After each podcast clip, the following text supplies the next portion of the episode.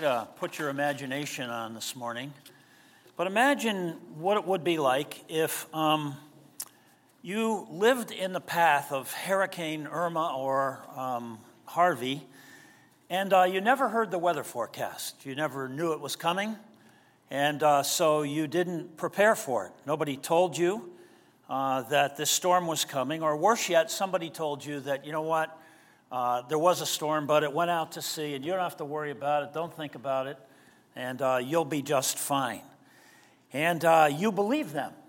And so you didn't prepare at all. And uh, all of a sudden, the storm hit, and uh, you were totally unprepared. You know, years ago, when weather forecasts were not informed by satellite, um, thousands of people would die in a storm of the magnitude that Irma was. And um, simply because people just didn't know ahead of time, and so because they didn't know, they didn't prepare. Well, I want to suggest to you this morning that God warns us over and over and over again in the scriptures that there's a major storm coming against the world. Uh, it's even been named already. It's called the Day of the Lord. The Day of the Lord. And it'll be a massive uh, storm the day of the Lord. And it's a period of time when the unbridled judgment of God against everything that's wrong and everything that's sinful and evil and so forth will be unleashed. Uh, Jesus, in Matthew chapter 24, um, described uh, this day like this in Matthew 24, 21, and 22. Uh, For there will be great tribulation, such as has not been from the beginning of the world until now and never will be. The absolute worst storm ever. And then Jesus goes on to say in verse 22 uh, if those days had not been cut short, if God didn't put an end to that storm, no human being would be saved. Okay? But for the sake of the elect, those days will be cut short. And then he goes on to explain how those days will be cut short. It'll be the worst time ever. And um, you know, all kinds of descriptions about this day are in the Bible, uh, both Old and New Testament, especially in the book of Revelation.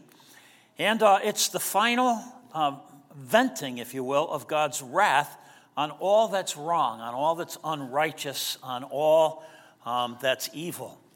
And every once in a while, you know, somebody will ask me, you know, if God is so holy and God is so powerful, why doesn't He do something about all the evil that's in the world? And I always say, well, you really ought to read his book because he promised that he is going to do something about all the evil that's in the world. And in his book, he explains why it is that it's not happening today and that it's reserved for the future. And so it's important to uh, allow God to speak to us about this event. Um, God uh, goes on, Jesus goes on here in Matthew chapter 24 and uh, you know what he says? He says, This day, the day of the Lord, is going to be just like it was in the days of Noah. Now, everybody knows the story of Noah, right? That God got so upset with the world that he finally decided he was going to destroy the world. And so, but Noah was a righteous person, and God decided that he was going to save Noah. Uh, Jesus uh, puts it like this in uh, verse 37 of uh, Matthew chapter 24. Um, as were the days of Noah, so will be the coming of the Son of Man. For as in those days before the flood, people were eating and drinking and marrying and giving in marriage until the day when Noah entered the ark. And they were unaware until the flood came and swept them all away. So will be the coming of the Son of Man. So Jesus is saying, listen, think back to the way it was in the days of Noah, and that is exactly how it's going to be uh, in the day of the Lord when Jesus returns. God rescued Noah before his judgment wiped out the whole world. And um, this event of God's rescue of uh, his people before the day of the Lord is called the rapture. The word rapture just means rapid. It's the gathering together of God's people and taking them off of the earth uh, before this terrible time of judgment comes, simply because, as we sang this morning, Jesus already bore the judgment in our place. And we will be spared or saved uh, from that terrible time. Just like God rescued Noah, he will rescue or rapture uh, the true church. Uh, we have more detail about this in 1 Thessalonians. Uh, and I know you don't remember this because we started this way back in you know uh, the beginning of this year. But in 1 Thessalonians chapter 4 and verse 15, we have a detail of kind of how this is all going to go down. And so here's what's going to happen. Um, verse 15 For this we declare to you, Paul is saying, by a word directly from the Lord. This isn't my conjecture, this isn't secondhand. This is off the lips of Jesus, Paul is saying. We declare this to you by a word from the Lord that we who are alive and left until the coming of the Lord will not precede those who have fallen asleep or died. Okay? Uh, for the Lord himself will descend from heaven with a cry of command, with the voice of an archangel, and with the sound of the trumpet of God, and the dead in Christ will rise first. And then we who are alive and are left will be caught up together with them in the clouds to meet the Lord in the air, and so we will always be with the Lord. Therefore, encourage each other uh, with these words. Now, think about that for a minute. Whether you're still alive or whether you've already died, this day is in your future. This day is going to happen. And here's the Lord telling us about it, uh, warning us about it, giving us time to prepare for it, and so forth. And uh, if you put your trust in Jesus, this day is in your future. It's pretty exciting. I mean, I'm looking forward to this day already as, uh, you know, to, to see people who've already died once again. And, uh, you know, just imagine what this day is going to be like. Um, I really miss some people because they've already died. And, uh, you know, something like this already happened once in history. In uh, Matthew chapter 27, I don't know if you remember this, but um, when Jesus was here the first time, uh, after he died on the cross, a remarkable thing happened. Nobody seems to talk about it very much, but um, in Matthew chapter 27, you know, as soon as Jesus died, uh, we read this Behold, the curtain in the temple was torn in two from top to bottom, and the earth shook, and the rocks were split, and the tombs also were opened. And many bodies of the saints who had fallen asleep or died were raised. And coming out of the tombs after his resurrection, they went into the holy city and appeared to many. So, can you imagine that? I mean, you know, you're in Jerusalem, you're making supper, and somebody knocks on the door, and you answer the door, and there's mom and dad.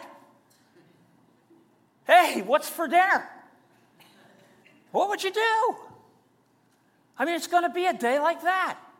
And we have a precedent for it here after Jesus' first coming, but when his second coming comes, uh, this will be on a much wider scale.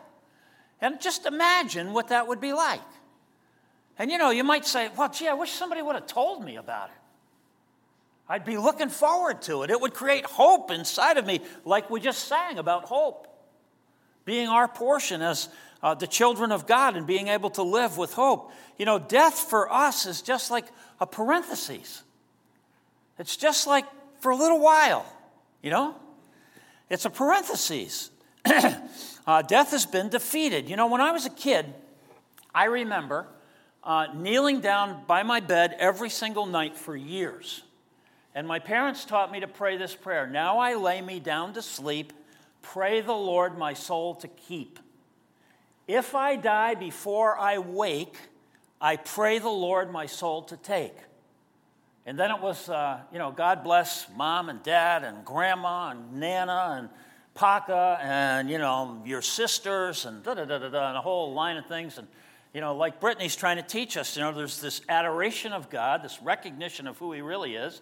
There's this confession and so forth. But after years of praying that prayer, I realized that, you know, uh, someday I'm going to die. And I don't know when, and it could be tonight. And uh, who knows what goes on when you're asleep, right? I also learned that my soul was the most important part of me. Now I lay me down to sleep, pray the Lord my soul to keep. That God was most interested in my soul, you know? And um, if I should die before I wake, I pray the Lord my soul to take my soul, whatever that was. I had no clue, of course. uh, whatever that was, was really important. And so, um, you know, I think that um, it's important for us now. We learn that there's this day of the Lord coming, this judgment that's coming from God, this kind of massive death. I mean, there's massive numbers of people who perish in all of this. And, uh, but we don't know when, you know, it's going to happen. And uh, not only that, but um, I also learned that there's this rescue, this rapture, this, this promise that God makes that not everybody's going to go through that horrible time and that those of us who are his family and who are his friends that will be rescued out. But we when? When is that going to happen? And so the bible continues on in 1 thessalonians in chapter 5 and uh, paul writes to this church you know who's confused about some of these things that are going to take place and look what he says concerning the times and the seasons brothers you have no need of anything to be written to you for you yourselves are fully aware the day of the lord will come like a thief in the night. Well, how does a thief in the night come? Unexpected, totally uninvited and unexpected. And uh, he says, you know, that day will come uh, like a thief in the night.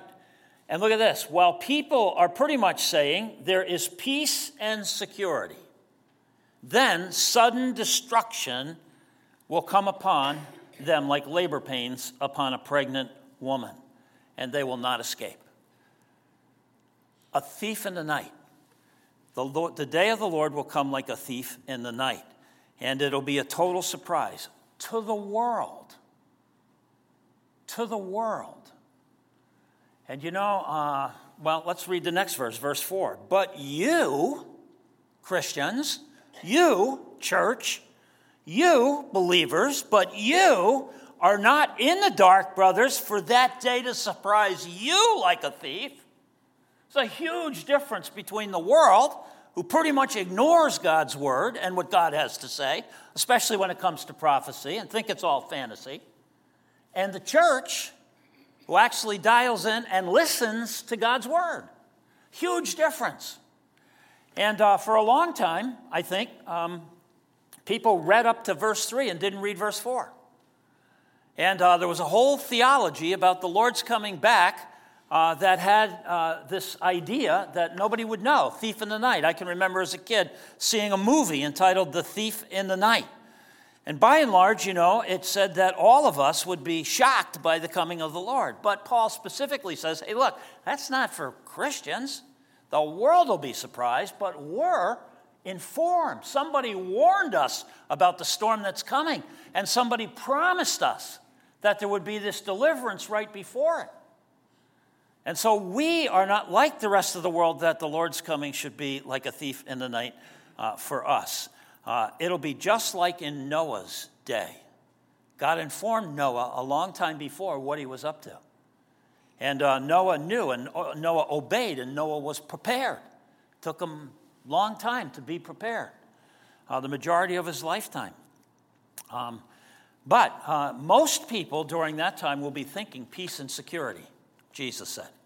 Most people will think, hey, this is really a great time to be alive. There's a lot of peace in the world. I feel very secure, and so forth. And then the day of the Lord will come. And the day of the Lord will come like a thief in the night. Uh, but Christians who listen to God and uh, sort of know the forecast, uh, we live by a different standard. We live by faith, and we live by love, and we live by hope.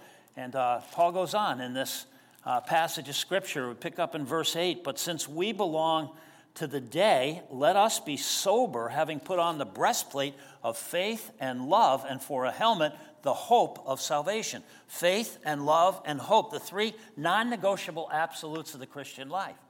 But then he says this For God has not destined us for wrath. God has not destined his people for the day of the Lord, for wrath, right? The day of his wrath. But instead, to obtain salvation through our Lord Jesus Christ, who died for us, so that whether we are awake or asleep, we might live with him. Therefore, encourage each other. We're different than the world. We have something to offer the world. We live with an optimistic hope about the future and confidence that we know what's coming and we know what God is going to do for us and so forth. We have the forecast straight from the lips of the Lord. And so we live by hope, right? Uh, someday, by the power of His word, the Lord is going to return. And in an instant, He's going to raise from the graves uh, those who loved Him, uh, kind of like He did in His first coming. And uh, they'll be lifted out of the gravitational pull of the world to meet the Lord in the air, and we will always, therefore, be with the Lord. Remember those verses in, in chapter 4 and, and verse 16 through 18. This is just a great day to imagine in your heart. For the Lord himself will descend from heaven with a cry, a command, the voice of an archangel, the trumpet call of God, and the dead in Christ will rise up, and then we who are alive and are left will be caught up. Caught up. Uh, some of your Bibles might say raptured. Uh, caught up. It's like a rapid, uh, instantaneous happening that's going to uh, happen uh, together with them in the clouds to meet the Lord in the air, and we'll always be with them from that point on. We'll meet the Lord on that day. And that's the promise that God makes to us, and that's what the scriptures uh, lay out for us. And so it's a great encouragement to us. And so when Jesus returns, right, the first order of business will be to gather together. And he says the same thing in um, he, he says the same thing in uh, Second Thessalonians, where we are, Second Thessalonians chapter 2, the first couple of verses. Now concerning the coming of our Lord Jesus Christ and our being gathered together to him, we ask you, brothers, not to be quickly shaken in mind or alarmed, either by a spirit or a spoken word or a letter seeming to have come from us, to the effect that the day of the Lord has already come. The people in this church thought because of the things that were happening to them, the persecution, uh, people were dying, they had hard times, and they thought, wow, this must be the day of the Lord. It's such a terrible day. And uh, wow, we missed out on the promise that God said He was going to get us out of here before that day came. And so Paul's addressing that particular issue the timing of the rapture of the church and the day of the Lord. And this is an extremely important passage of Scripture uh, to factor into your own thinking about these things because uh, there's been a lot of confusion in the church, and this uh, particular passage, I think, uh, contributes a lot uh, to straighten out some of the confusion that uh, a lot of people live with when it comes to end time events. And so Paul says, Look, you know, um, verse 3 let nobody deceive you in any way, for that day, the day of the Lord, will not come unless two things happen. The rebellion comes first, okay? And the man of lawlessness is revealed, the son of destruction, who opposes and exalts himself against every so called God or object of worship, so that he takes his seat in the temple of God, proclaiming himself to be God. There's a figure that the Bible talks about called the Antichrist. And this uh, worldwide, strong, powerful political figure uh, there's coming a day when he will uh, make himself out to be God and seek to uh, rule over the whole world.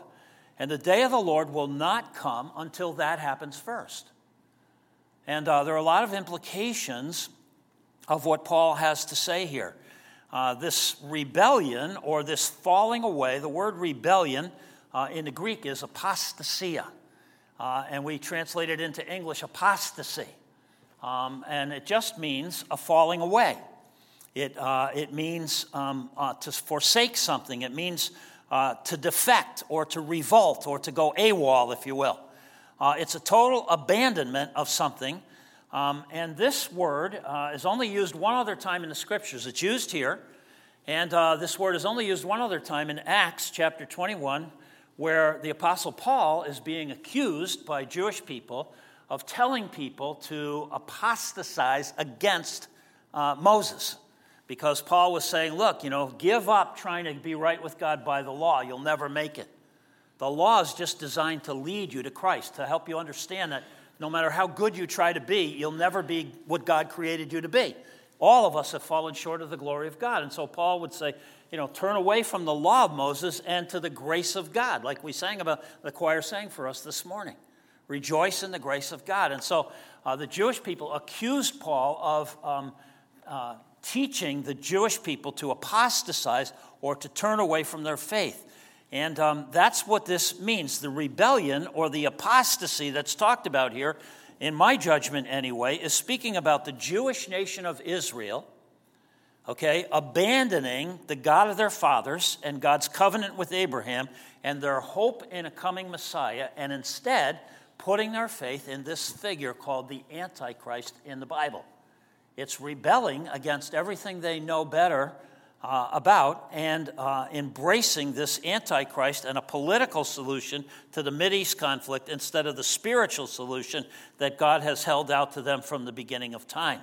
And this Antichrist, as you know, you know, will make a deal with Israel, uh, which, by the way, since 1948 became a possibility. Uh, I think uh, Israel reconstituting as a nation constitutes like a biblical scale miracle. It's never happened before in any country that's been as decimated as Israel was to be able to come back together and to be recognized as a nation again. And so, at some point in the future, we expect some kind of seven year deal to be made by this Antichrist, in which the promise will be to protect Israel from their enemies and so forth.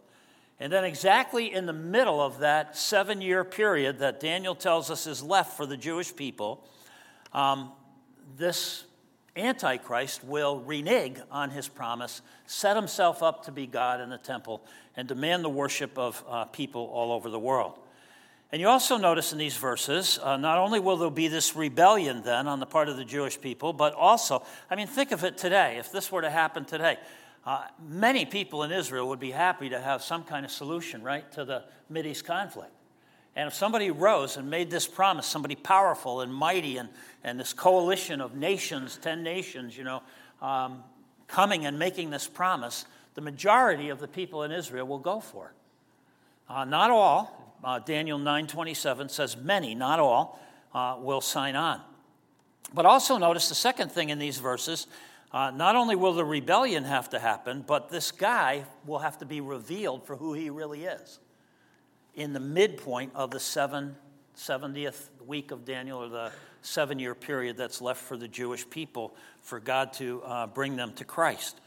And uh, we know from other scriptures that this happens exactly three and a half years to the day into that period of time and uh, sets himself up to be God. And Jesus says that event triggers what he calls Jesus. He calls it the Great Tribulation. Uh, that'll be the time when, unless you bow down to this uh, person, uh, you won't be able to buy and sell unless you take the mark of the beast and all of that in Revelation chapter 14 that talks all about that. Uh, Jeremiah said this will be called the day of Jacob's trouble. Uh, the Jewish people will realize the true identity of the one they made a deal with, and uh, the Bible says they'll recognize they made a covenant with death, that they're about to go down and to go under, and until Jesus comes and rescues them, there will be no hope. And this event, again, sets off what Jesus calls in uh, Matthew chapter 24 uh, the great tribulation. Matthew 24 15. Um, when you see the abomination of desolation spoken of by the prophet Daniel standing in the holy place, Daniel talked about this, Jesus talks about this, Paul talks about this. This is going to happen. And when it happens, uh, Jesus said, when you see that happening, man, get out of town because it's going to be bad. Uh, and then he says, For there will be great tribulation, such as not been from the beginning of the world until now, and never will be. And uh, if those days had not been cut short, no flesh would survive. And uh, those days will be cut short, Jesus goes on to explain. Uh, he says in verse 29 immediately after the tribulation of those days, the sun will be darkened, the moon will not give its light, the stars will fall from heaven, the powers of the heavens will be shaken, and then will appear in heaven the sign of the Son of Man and then all the tribes of the earth will mourn, and they will see the Son of Man coming on the clouds of heaven with power and great glory. And he will send out his angels with a loud trumpet call, and they will gather his elect from the four winds, uh, from one end of heaven to the other. And there'll be this rapture of the church, this gathering of the elect uh, from the four uh, corners of the world. And what a great day that's going to be. Now, if all of this seems kind of fanciful and you know kind of um, surreal to you, you should know uh, that in 168 BC, after Daniel, but before Jesus came, um, there was a guy, a Syrian general uh, under the Grecian Empire. Uh, three passages of scripture talk about him. A guy by the name of Antiochus Epiphanes. okay? And uh, this is a little bit of history. Uh, he's referred to in three different passages of Scripture. He's a prefigurement of this Antichrist figure. And um, he's uh, talked about historically in the book of Maccabees, in one of the uh, intertestamental books. Uh, but he's an illustration of the coming of this Antichrist. Hanukkah is directly tied, the celebration of Hanukkah is directly tied to this period of time in Israel's history. He tried to um, assimilate um, the Jewish people into the worldly Greek culture by having them apostatize, throw off, revolt against everything Jewish. And so uh, many people in Israel went for it because they were after peace. And so a number of things happened. Um, they were not to speak Hebrew anymore, but to speak Greek. Uh, they were to wear different clothes that were uh, part of the Greek culture. They were to uh, change their philosophy of life, their education of their children. They were to worship different gods. No circumcision of babies was allowed anymore. Uh, the prefigurement of Antichrist. And then eventually, this guy, as you might know, uh, sacrificed a pig on the altar in the temple the ultimate abomination.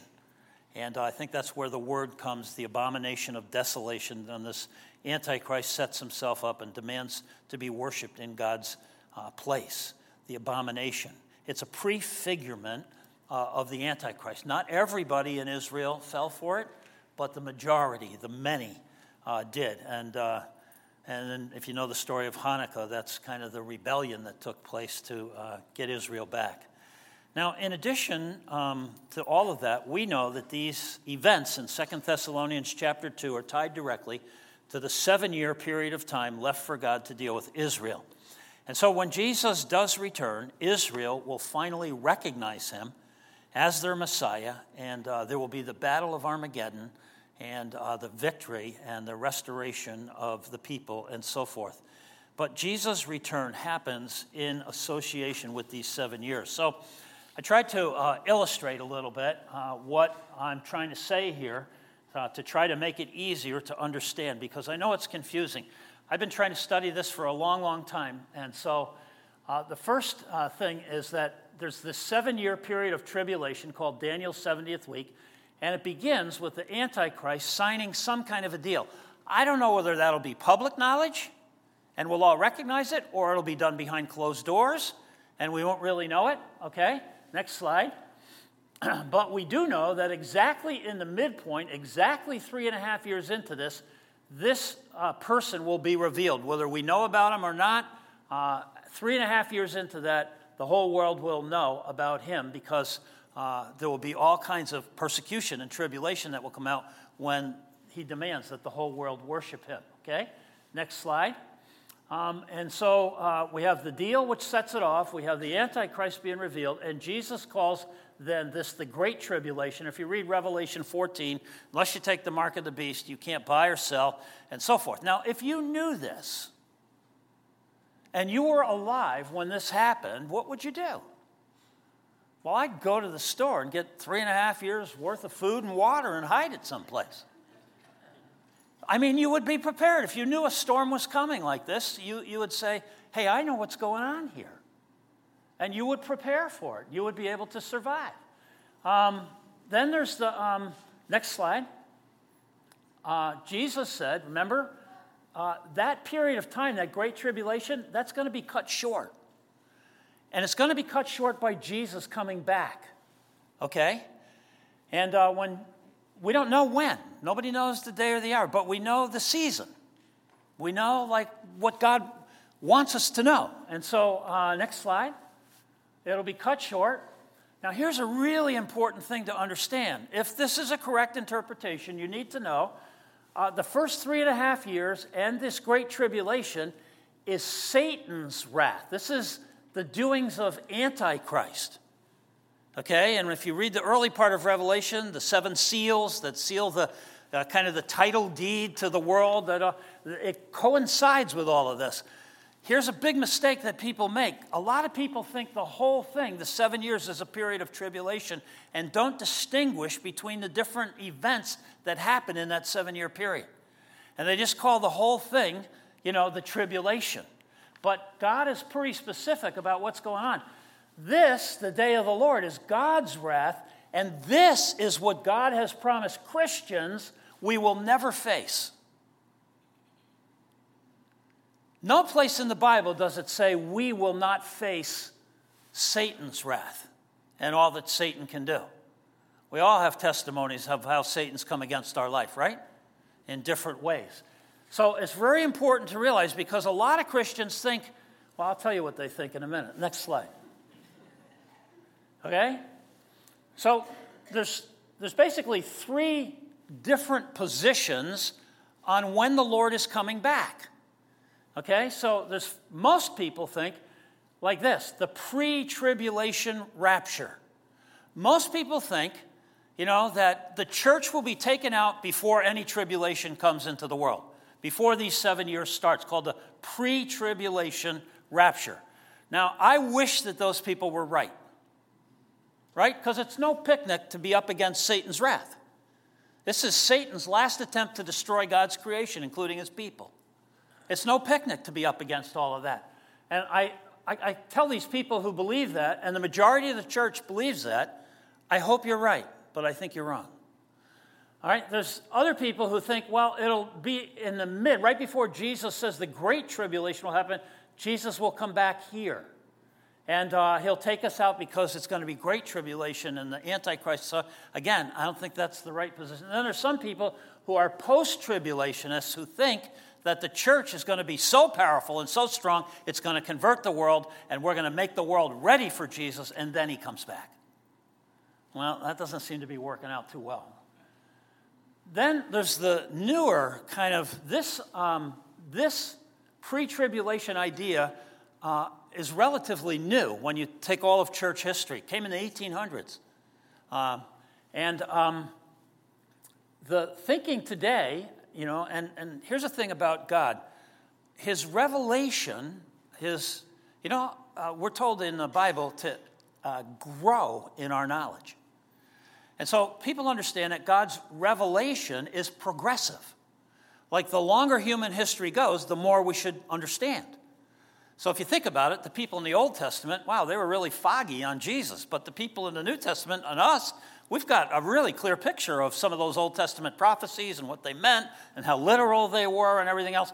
We've got we've made progress in our understanding because God's revelation is progressive.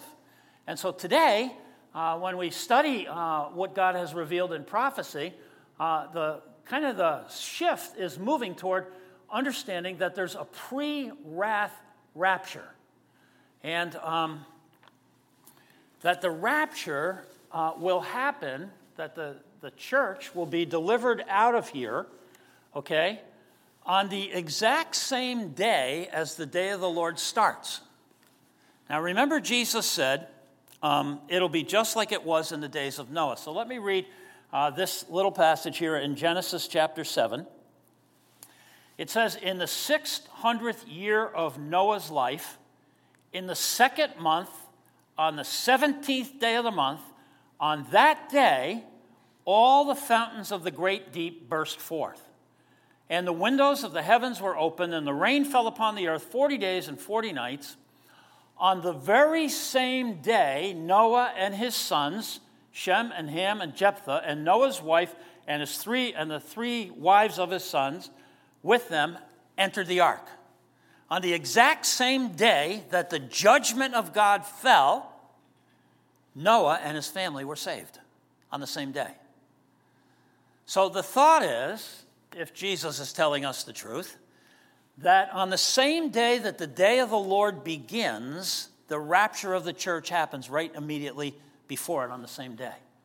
That the church is taken out of the world. Rapture means rapid, that's all it means. Like in an instant, this happens. And the people are raised from their graves, and the people who are still alive uh, you know, are uh, caught up together with them. We're all out of here. And then the day of the Lord starts that day. And you can read about that in Revelation with the trumpet and the bowl judgments and so forth and, and all that's going to happen. Next slide. Oh, that's my last slide. Oh, never mind. Okay. Now, I hope that's a little helpful in trying to uh, get the relationship between things uh, because um, Let me just read one other passage in Revelation. Uh, Revelation chapter 6 talks about that day and what it's going to be like, just so, uh, again, we can be informed and know. Uh, nobody will miss that day. Here's, you know, and this is in the Old Testament. We could see where these, this is parallel. Jesus says the exact same thing. Uh, but here's the description in Revelation from John. Uh, when he opened the sixth seal, I looked, and behold, there was a great earthquake, and the sun became black as sackcloth, and the full moon became like blood, and the stars of the sky fell to the earth as a fig tree uh, sheds its winter fruit when shaken by a gale. Uh, the sky vanished like a scroll that's being rolled up, and every mountain and island was removed from its place.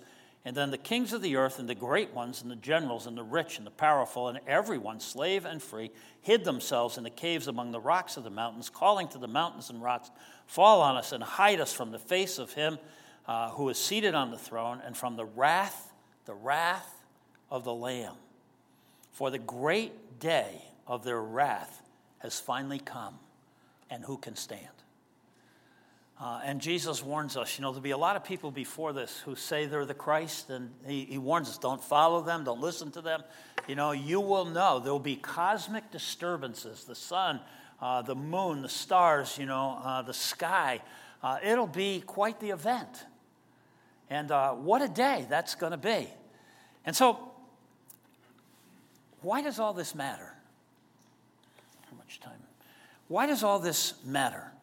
Um, why are we talking about this? Better yet, better question why is God revealing this to us in the scriptures? Why does God write this stuff in his book? Well, again, since 1948, Israel became a nation, and the possibility of these events became a reality.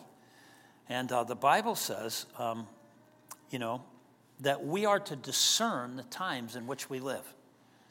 One of the terrible things that happened is when Jesus came the first time, his people didn't recognize him, right?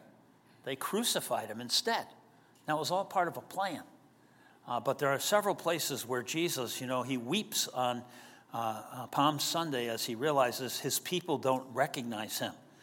And lots of Christians uh, today just call that whole seven year period tribulation, uh, but that's unwarranted. It's not biblical. There's no place where that is said to be in Scripture.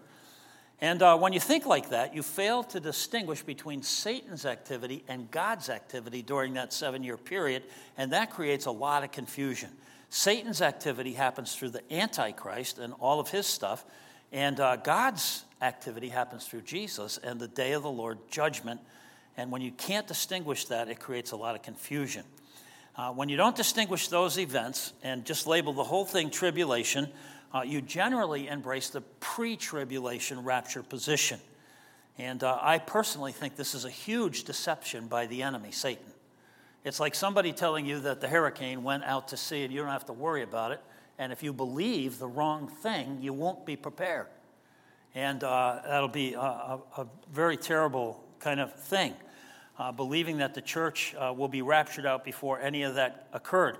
And when you believe that, you know, you pretty much ignore what God has to say about it because you say, what the heck, I'll be out of here anyway. So who cares what's going to happen to uh, the world after I'm out, you know? And so we tend not to pay attention. There are whole churches who never touch the uh, subject of prophecy. Um, and so, what does it matter? Uh, well, it leaves us unprepared. And um, just like the Jewish people in the first coming. And uh, again, this thinking is relatively young. 1830, it came about by a guy named uh, John Darby. And uh, he proposed this understanding of a pre tribulation rapture, and we're all out of here before uh, any of this happens. And uh, what happened is it got into the Scofield Reference Bible, which was a very popular uh, Bible for a long time. And so this position became very popular, and it gave rise to the idea or the doctrine of imminency. The doctrine of imminency says Jesus could come at any moment. Nothing has to happen before Jesus returns. And again, Paul is saying right here in Second Thessalonians no, the day of the Lord can't happen until after the midpoint and after the Antichrist is revealed, and so on and so forth.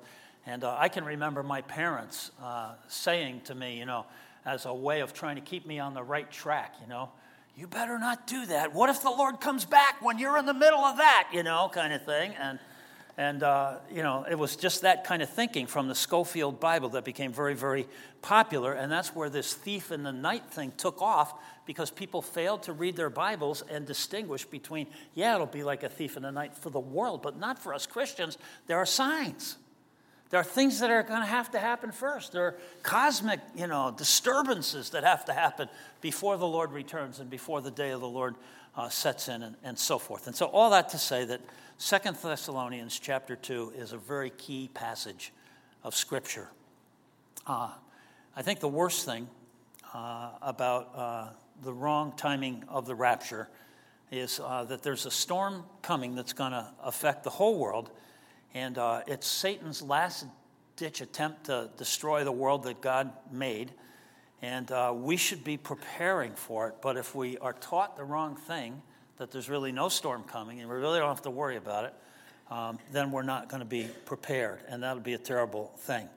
Um, all the admonitions in the Bible for Christians to stand firm, uh, to uh, be faithful till, till the end. There are places uh, in Colossians and, and, other places where uh, Paul talks about those of us who will be saved are the people who will stay strong till the end and uh, will hang on to their faith, which must mean that there's going to be some threat uh, to our faith. And especially here in America, we're used to a pretty comfortable, uh, you know, not much persecution for our faith kind of a life.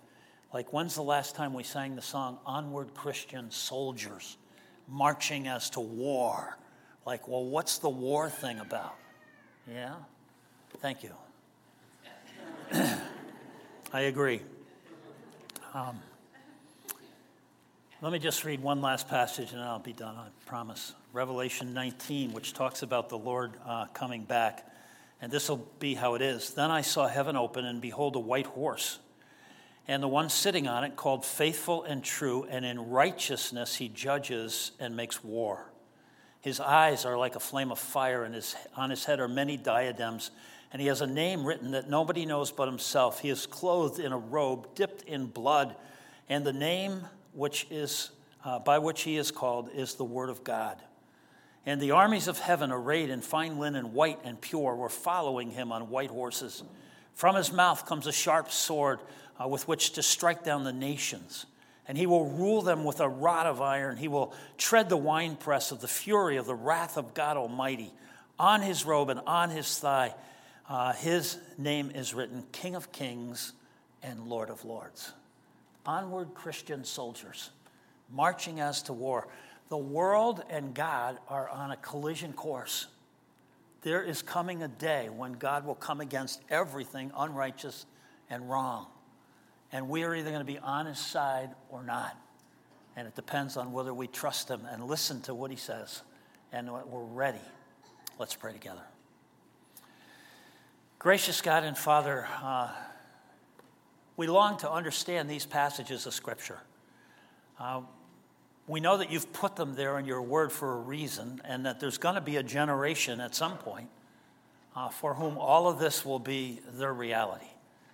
And uh, I pray, Father, I just want to be faithful in presenting uh, the truth of these things so that we might know about this storm that's coming. That we might not be panicked or frozen about it. We know we're going to be delivered out of it before it comes. What a gift that is, our salvation from this very literal uh, wrath that's coming, not to mention the afterlife and heaven and hell and all of that. And I pray it would be a great comfort for us to simply know uh, what's coming in the future and that we would, uh, as a result, be prepared. I, am sure that all of us have uh, friends and family, maybe, uh, who don't know you, who aren't reconciled to you, who, if this day were to be today, we'd be gone and uh, all of these people would be left to face your wrath and would have no chance. And so part of that preparation, Father, is us being serious about, you know, leading people back to God. And uh, what can we do, Father, uh, and how sacrificial are we willing to be uh, to speak up and to share the good news of the gospel and the fact of the reconciliation that you're holding out to us as a gift through Jesus Christ. And I pray, Father, that we would be serious about that and that just a sense of urgency might come upon us as we understand everything's not going to stay the same as it is now forever. And that uh, from that urgency, Father, we would be changed in our desire to see other people reconciled to you before this horrible day of the Lord comes. May that be part of our preparation. For Jesus' sake we pray. Amen. Amen.